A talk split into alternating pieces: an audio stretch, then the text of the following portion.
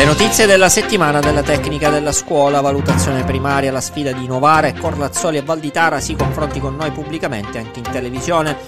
All'appello ha risposto su X il ministro. Temo che alcuni sottoscrittori di appelli non conoscano ciò contro cui firmano l'emendamento governativo sulla riforma della valutazione alla scuola primaria. Non elimina la descrizione analitica dei livelli di apprendimento raggiunti in ogni disciplina dell'alunno, che è fra l'altro fondamentale per il portfolio e la futura attività dei docenti tutor.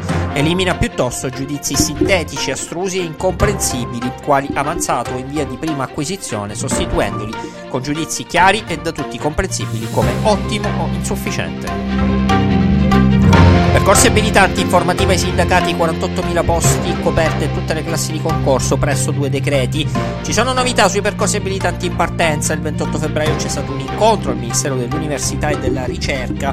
Il segretario nazionale della CISL Scuola Tilio Varengo, in diretta nel corso dell'appuntamento della Tecnica Risponde Live, ha annunciato quanto è emerso. I decreti in arrivo sono del MUR e sono due. Uno riguarda l'attivazione e uno l'attribuzione della riserva per determinate categorie del personale. Il MUR ci ha assicurato che l'offerta l'offerta formativa delle università coprirà tutto lo spettro delle classi di concorso.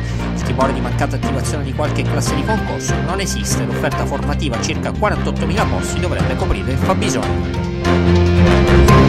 Viaggi di istruzione troppo cari e inaccessibili a molte famiglie, gli scambi culturali e i gemellaggi sono un'alternativa. La protesta di alcuni genitori i cui figli frequentano l'istituto comprensivo Matteo Nuti di Fano è solo l'ultima in ordine di tempo. In altre scuole d'Italia i genitori si erano già mobilitati per protestare contro il caro viaggi. I viaggi all'estero sarebbero delle esperienze formative fondamentali se solo non avessero un costo eccessivo e non alla portata di tutti.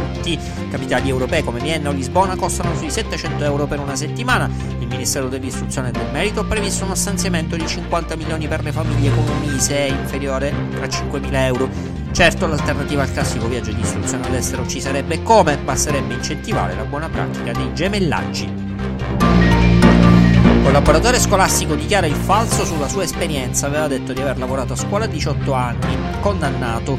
Un giovane collaboratore scolastico avrebbe mentito sulla sua esperienza per farsi assumere al 27enne originario di Napoli, ciò è costato una doppia imputazione per falsità ideologica commessa da privato in atto pubblico e per aver indotto un pubblico ufficiale a commettere falsità ideologica in atti pubblici.